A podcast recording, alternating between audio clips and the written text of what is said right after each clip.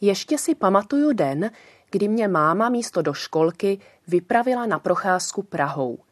V jednom kostele tam mají malinkého Ježíška a toho převlékají jako panenku. To mě uchvátilo. Převlékání panenek mě tou dobou bavilo stejně vášnivě jako hraní na střílečky a indiány, které jsme pro genderovou spravedlnost v rodině provozovali se starším bráchou.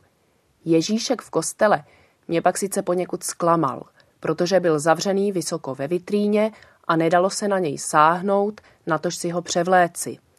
Ale byla to ta z životních ran, přes které se lze v celku snadno přenést, asi jako když zjistíte, že bosí karmelitáni ve skutečnosti normálně nosí boty.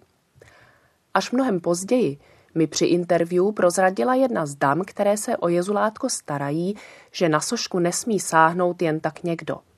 Dává to smysl.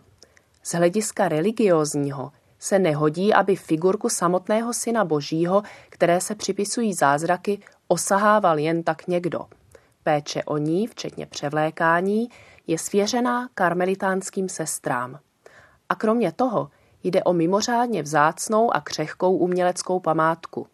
Přes Itálii ze Španělska se k nám dostala už na začátku 17. století, ale sama je ještě o pár desítek let starší. Dřevěné tělíčko je potažené voskem a přes něj se jezulátku obléká plátěná spodní košilka a teprve na ní patří barevné královské roucho, ve kterém jsou sošku zvyklí výdat poutníci a turisté, kteří do malostranského kostela Pany Marie Vítězné za jezulátkem tak rádi chodí. Roucho musí mít jeden určitý střih, aby sedělo, a i tak je nutné dávat velký pozor, aby starobylá figurka nepřišla třeba o ručičky. Precedens by tu byl.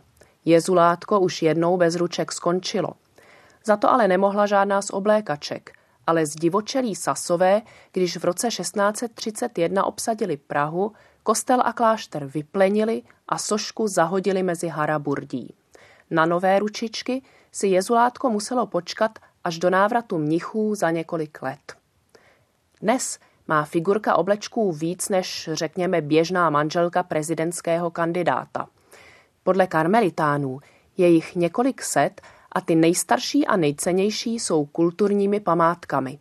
Flanelka mezi ně, pokud vím, nepatří, nosilo už ale třeba ukrajinskou a samozřejmě českou šerpu, má skautský kroj, svatební šaty a také nejméně jeden kroj lidový s vyšívanými folklorními motivy.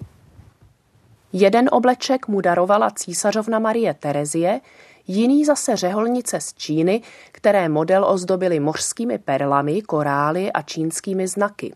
Další do Prahy přivezl spisovatel Paulu Coelho a jednu ze tří korunek, které se jezulátku připevňují nad hlavu, věnoval při své zdejší návštěvě v roce 2009 nedávno zemřelý papež Benedikt XVI. Ty nejhezčí kousky z Ježíškova šatníku si lze prohlédnout v malém muzeu za prezbytářem kostela. Může tam přijít každý, i vrah, kdykoliv je kostel otevřen. Pohrát si s nimi sice nemůžete, ale už jenom za vidění ta čtyřsetletá rozmanitost určitě stojí.